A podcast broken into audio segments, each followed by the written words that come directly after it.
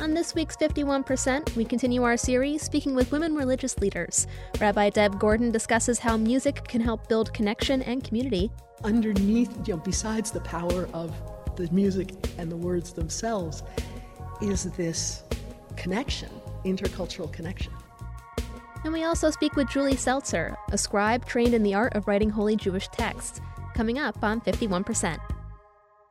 I was standing around I seen in a movie. The whole world was a movie back then.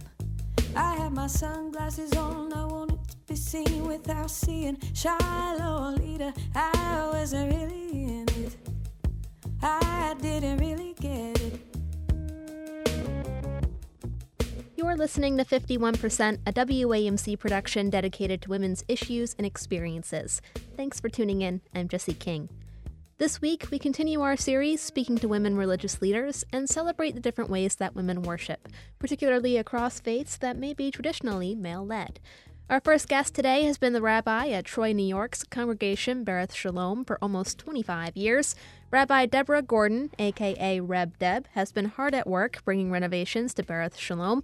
The congregation currently resides in the state's oldest building in continuous use as a synagogue, and she's been brushing up on her technical knowledge to keep members connected with hybrid services during the coronavirus pandemic.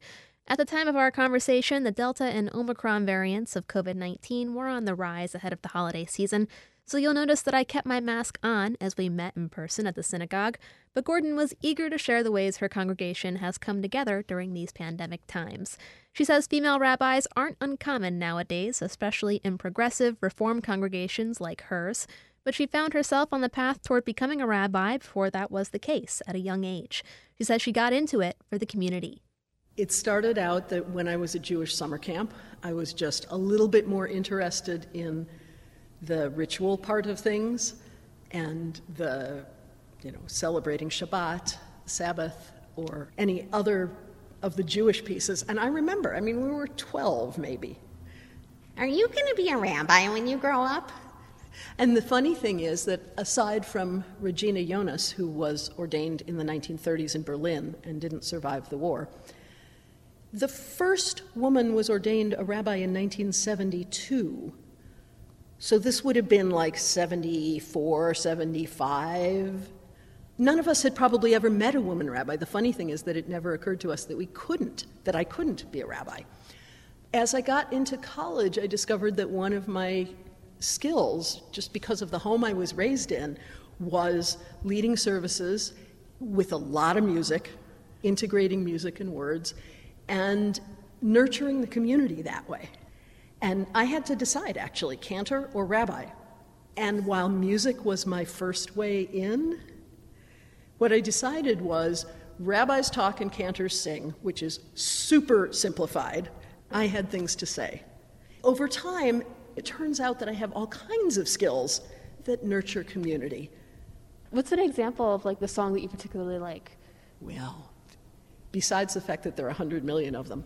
So here's one that, that I reintroduced on Friday night. I don't know why it came back into my head after really several years of not being around, but it's the last line of the book of Psalms.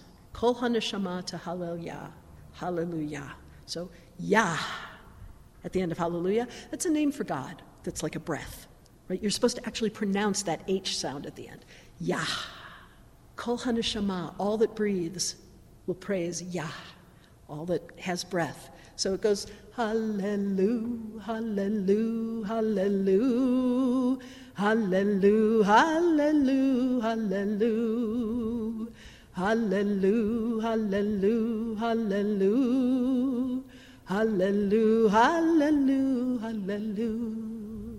Kol anshamat hallelujah, hallelujah, hallelujah. Kol anshama hallelujah, hallelujah, hallelujah. But what's really magical about that? That tune was created by Nusrat Fateh Ali Khan, who is Pakistani, I think. But someone, possibly Jewish, contemporary Jewish songwriter Craig Taubman brought together this Sufi chant and these words because the original words were Allahu, so invoking God by the name of Allah, which is a cognate to the Hebrew Eloah and just means God.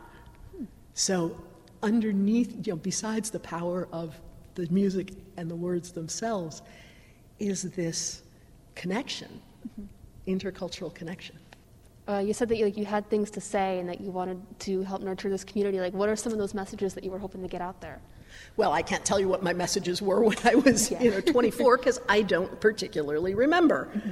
But at the core of my life, as well as my rabbinate, is a two-word phrase from Genesis chapter 1, where it talks about humanity being created B'Tselem Elohim, in God's image. Now, I am not taking that in any literal physical way, and the whole stories of the Torah, to me, they are our sacred stories.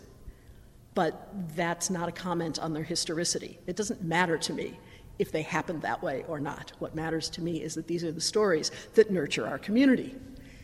And this idea that every human being is created of infinite worth and infinite possibility.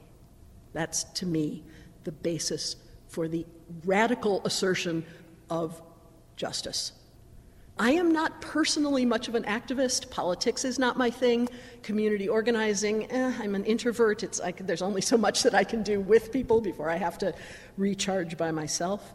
But I can use the stories and the teachings of a 3,000 or more year tradition to leverage community action, individual action, to bring hope.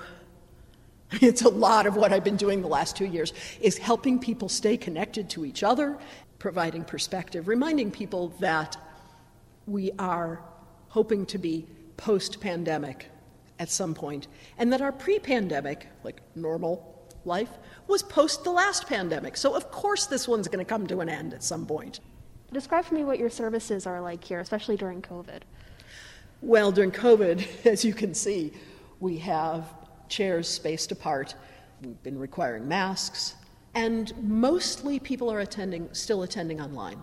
But it's important to me that we do it over Zoom so that it remains interactive. And the singing, the loss of singing, has been one of the hardest things. But one of the things, let me tell you about the High Holy Day services. Right? So the first year they were entirely virtual. The choir director, our choir director, Dan Foster, is also a tech wizard. He wasn't at a keyboard, he was at two different Mac computers, and I was at the front. But we leaned into the medium, right? And over the summer, he brought choir members in one at a time and made some of those Brady Bunch or Hollywood Squares, depending on your, your generation, and made those music videos of some of the most beautiful pieces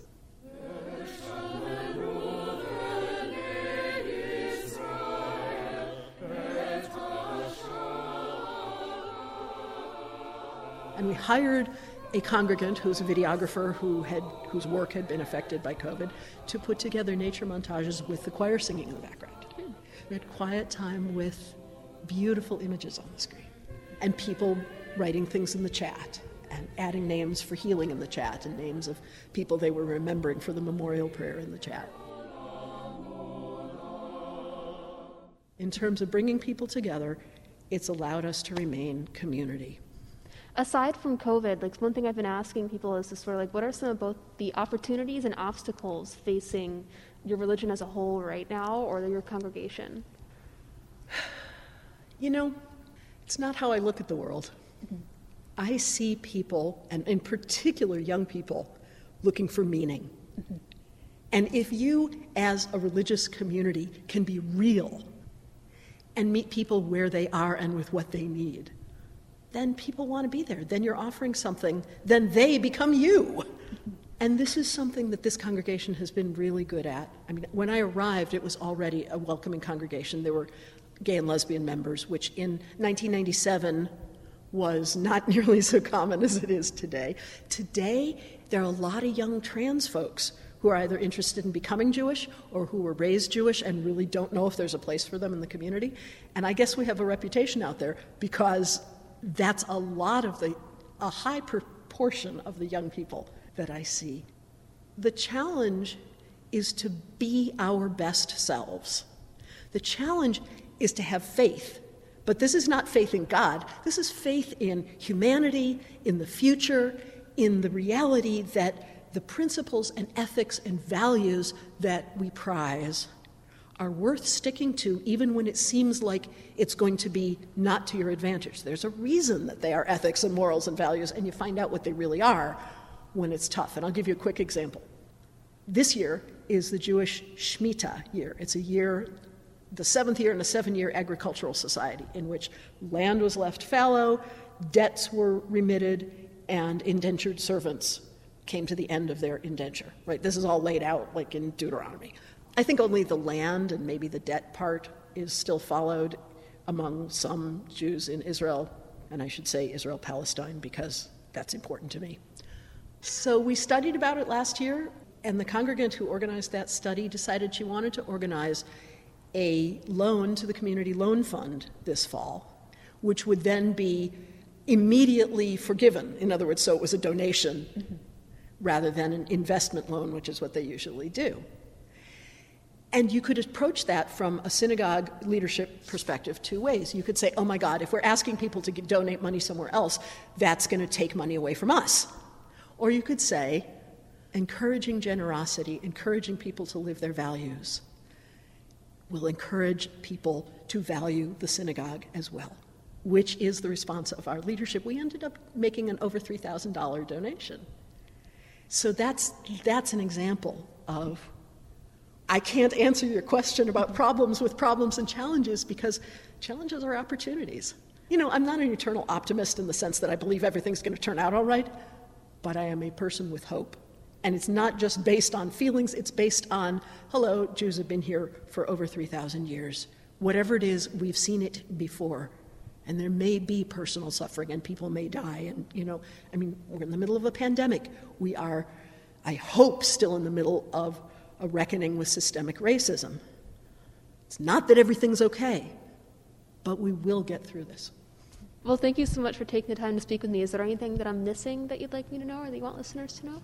Well, you wanted to know about specifically being a female religious leader. Mm-hmm. I think as a lesbian, I navigate the world a little different than straight women. My assumptions about what my relationship is going to be to both men and women and non binary people is different than many heterosexual women. Not all.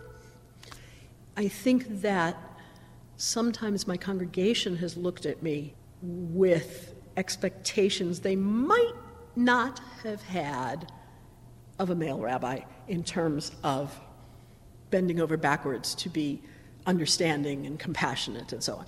I am not entirely sure because I don't tend to lead by setting boundaries, I tend to lead collaboratively. Mm-hmm.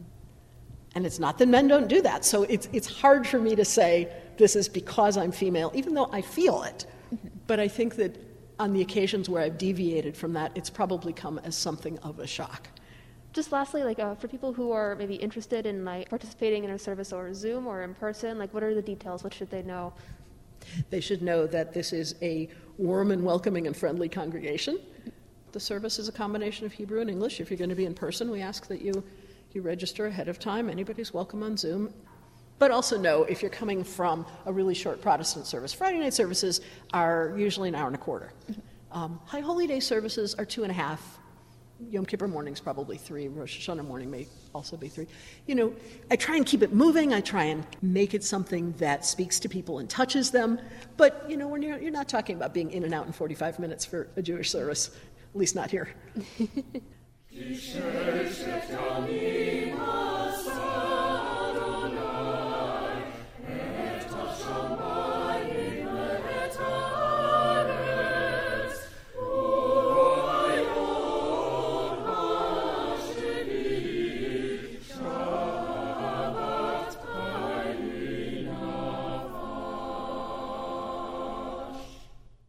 Our next guest says she worships through inward reflection and quiet work. Julie Seltzer is part of the Stam Scribes, a collective of progressive Jewish scribes from around the world. The Stam scribes are some of just a few women to claim the title of Soferet worldwide. With a quill and ink, they patiently and artfully transcribe the various religious texts needed for holy rituals and prayers. While Seltzer says she grew closer to her Jewish faith and learned Hebrew at a young age, she came to the craft almost unexpectedly. In terms of what got me interested in the scribal arts, I was living and working at a Jewish retreat center when my mother was diagnosed with late stage cancer. And it was a few months before she died that this idea, which seemingly out of nowhere popped in my head, that I wanted to learn the art of sacred Hebrew calligraphy. I'd always loved Hebrew. And I was already, like I said, involved in Jewish practice. I even chanted from the Torah on the Sabbath, the Torah being one of the objects that is handwritten by a scribe. But I really had never given much thought to who wrote them and what that process was even like. I mean, at that time, facing mortality in a way that you know that, that was very close to me, I think that I was drawn to a practice that was about transmission from one generation to the next. It's also a practice that demands a certain quiet that I think I was craving at that moment in time. So I just decided to start learning. I found what I could find on the internet and took it from there. Can you tell me a little bit about why scribes are important? I think it's fascinating, and in learning about this, I was surprised that you can't just like go and pick up a printed copy of something. Right, exactly. A lot of people don't realize that the Torah is written by hand, along with um, some other sacred objects. Of course, the Torah is also printed, and we learn from printed copies, but the handwritten copy is what is chanted from as part of the ritual of reading the Torah out loud in a synagogue space. I'm technically what's called a Soferet Stam. Uh, Stam is an acronym that stands for the objects that we're trained to write. A Sefer Torah, that is the scroll of the Torah. Tefillin, um, which are religious objects. They're these small boxes that are wrapped around the head and the arm. And inside the boxes are small um, handwritten scrolls, sections from the Torah. And also a mezuzah, which is parts of the Torah that comprise uh, most of a Jewish prayer called the Shema. And those are placed in small boxes and on the doorposts. You may have seen like a small rectangular box on the door of a Jewish home. The other thing that's written by hand by a scribe is the Book of Esther, which is read on the holiday of Purim. So you mentioned that you learned a lot of how to do it online, but what was that process like? How long does it take to, I guess, master this craft? I was really a beginner. I had never even done any calligraphy in my life. Pretty early on, about a couple months in, I found uh, I found a teacher by the name of Jen, and I started to learn with Jen weekly. And what we did was we both learned the technicalities of the practice that is more the calligraphy because it's it's traditional to write with a reed or a feather with liquid ink. And the other aspect is I had to learn all of the rules for how this is done because it's not just the calligraphy, it's a whole series of traditions about how one goes about it. So, for example, the scribe sets an intention before they even start writing that they're writing for the sake of the sanctity of that object. They're not writing for any other reason, and that their attention is focused on the writing. So, this is for radio, so unfortunately, we can't watch as you write, but help me visualize the process a little bit. How long does a typical piece take? Sure. So, it really depends what you're writing. A mezuzah that will take a day or half a day to complete, but a Torah will take much longer. Uh, Torah has over 300,000 letters in it. It takes at least a year. It takes me a year and a half, to be honest. Uh, maybe I'm just a slower writer than some others, but between the writing and also there's the proof reading, the proof checking. These days, there's even a computer program that checks a Torah for mistakes. Um, and then you can go back and, and fix any errors because once it's in use, it, it can't have any errors in it. And if it has mistakes, then those mistakes need to be fixed within a certain amount of time. you're doing it in ink, right? So if you make a mistake, how do you go back and do you have to go back, like start from the beginning? I can't imagine that there's like whiteout. Right, there, there, there's no delete button, and whiteout would would not look so good. So the way that mistakes are corrected is that the ink, once it's dry, of course, is scraped off, and then you can rewrite the letter you never you would never be in the situation where you had to start the whole thing over. The very worst case scenario would be that you would have to write one of the sheets over. So the torah is written on separate sheets of parchment of animal skin. And the sheets are stitched together. So in one of the classic layouts there are 62 sheets that are sewn together. So if I made a major error in one of those sheets, I would have to rewrite the sheet. So a major error would be something like I skipped a line and didn't realize it. And you can't scratch off an entire column because it would look terrible and yeah, it would also take forever. So you would really have to write that um, that section over. But most mistakes can be fixed. Something that's interesting, a tradition that we have is if there's a letter, but it might look a little too much like another letter, you ask a child. And if the child correctly identifies the letter, then the letter is good. It's fine. And they make the determination. I like that. I think that's cool. What's the hardest part when you're doing these? Are there letters that are more difficult than others? Are there particular items that are tricky? Yeah, there are definitely letters that are more complicated, more difficult to write than others. For example, the letter shin has three different elements and uh, kind of curved but also straight. So it it's a little bit more difficult to make than some basic letters, say a daled, which has a roof and a leg. And in terms of overall projects, I, I don't think there's any one object that's more difficult to write than another, except that mezuzah and tefillin are often written very, very small and very small print. And that makes it challenging. They also happen to have an additional rule, the rule being that all the letters have to be written in order. So if you wrote the mezuzah and then found an earlier mistake, you can't actually correct it because you will have you will be writing that letter after all the letters that have already been written, which is not permitted. So you have to be paying extra close attention when you're writing one of those objects. Is it becoming more accepted for women to become scribes? Is that more of a common thing? I wouldn't say it's common. I would say it's growing.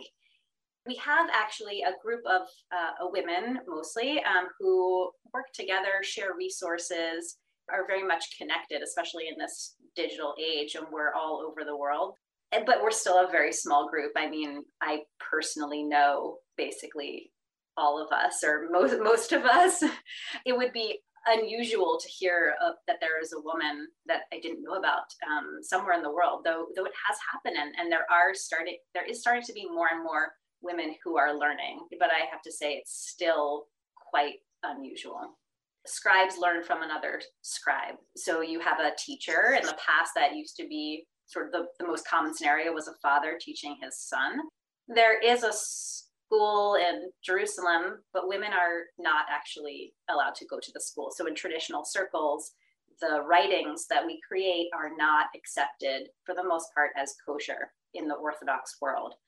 So it's it's complicated. Um, and in fact, Jen, the teacher that I first found, when I looked around for a teacher, I realized everyone was giving me the same couple of names uh, because there just there were barely any people willing to teach a woman, and there were barely any women who had learned and who were able to teach. In fact, Jen is the first woman that we know of to write a Torah scroll. Um, she finished her first Torah in 2007.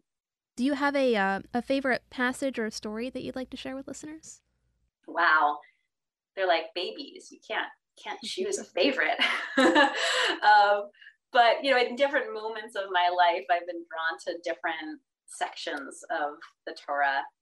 When i was first starting out i loved a section in numbers and the reason i loved it is because it repeated itself. It was, it was like 12 paragraphs that essentially are the same exact thing with slight differences in the names of the people and i loved it because i could practice and get better at it each time now I might say, mm, this part gets a little dry, but but yeah, I I tend to be drawn to you know to the earlier like narrative stories, especially the story of Joseph, who is taken and enslaved in Egypt, but then over the years is appointed second in command to the pharaoh.